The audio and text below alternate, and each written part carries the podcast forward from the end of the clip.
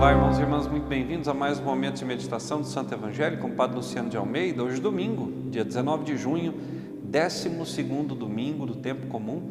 Estamos iniciando aí mais uma semana do nosso ano litúrgico e eu quero te convidar a tomar em mãos a palavra de Deus, abrindo-a no Evangelho de Lucas, capítulo 9, versículos de 18 a 24.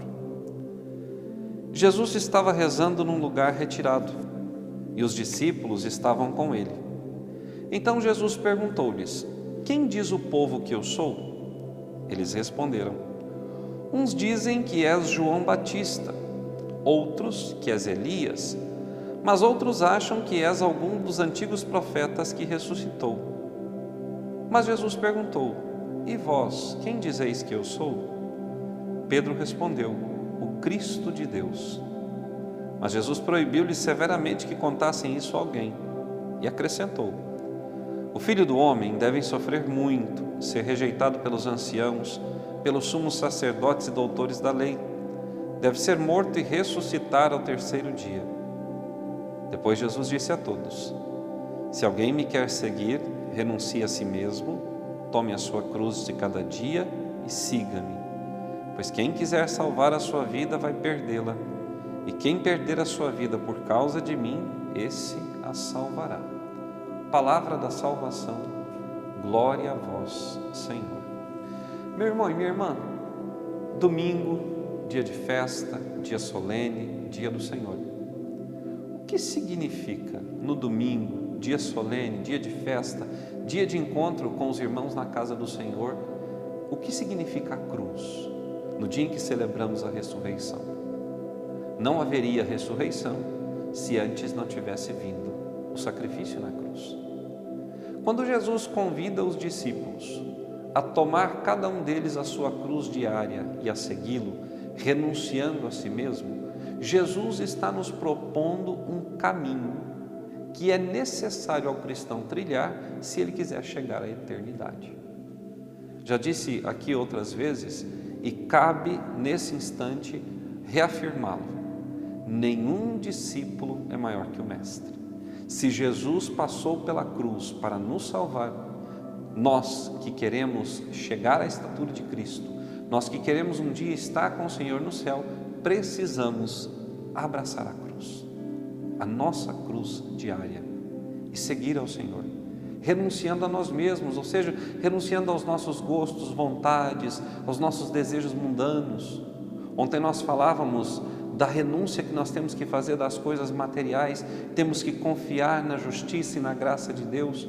Hoje, Jesus nos propõe a cruz, e a cruz que Cristo nos propõe é justamente essa cruz do seguimento real, verdadeiro, de um cristianismo que não é enganação.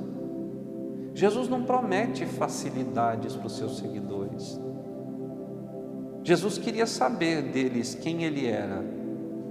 O povo, nós sabíamos, achavam que Jesus era um dos profetas que tinha ressuscitado, mas os discípulos, aqueles que conviviam com Jesus, aqueles que o ouviam pregar, que o viam fazer milagres, quem era Jesus para eles?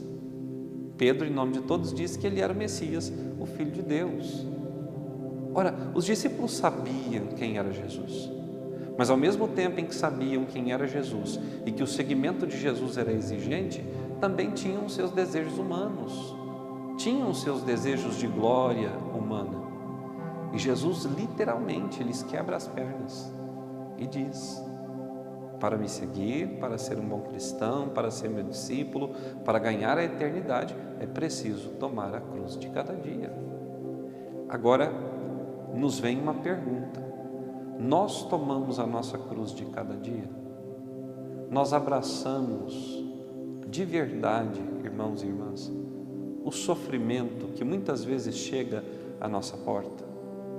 Nós vivemos com paciência as tribulações, nós confiamos que após a cruz virá o céu, a eternidade, que isso daqui é um vale de sombras, é passageiro que a nossa vida não foi criada pelo Senhor para estar aqui, mas com Ele na glória, que o sentido real da nossa vida é a eternidade.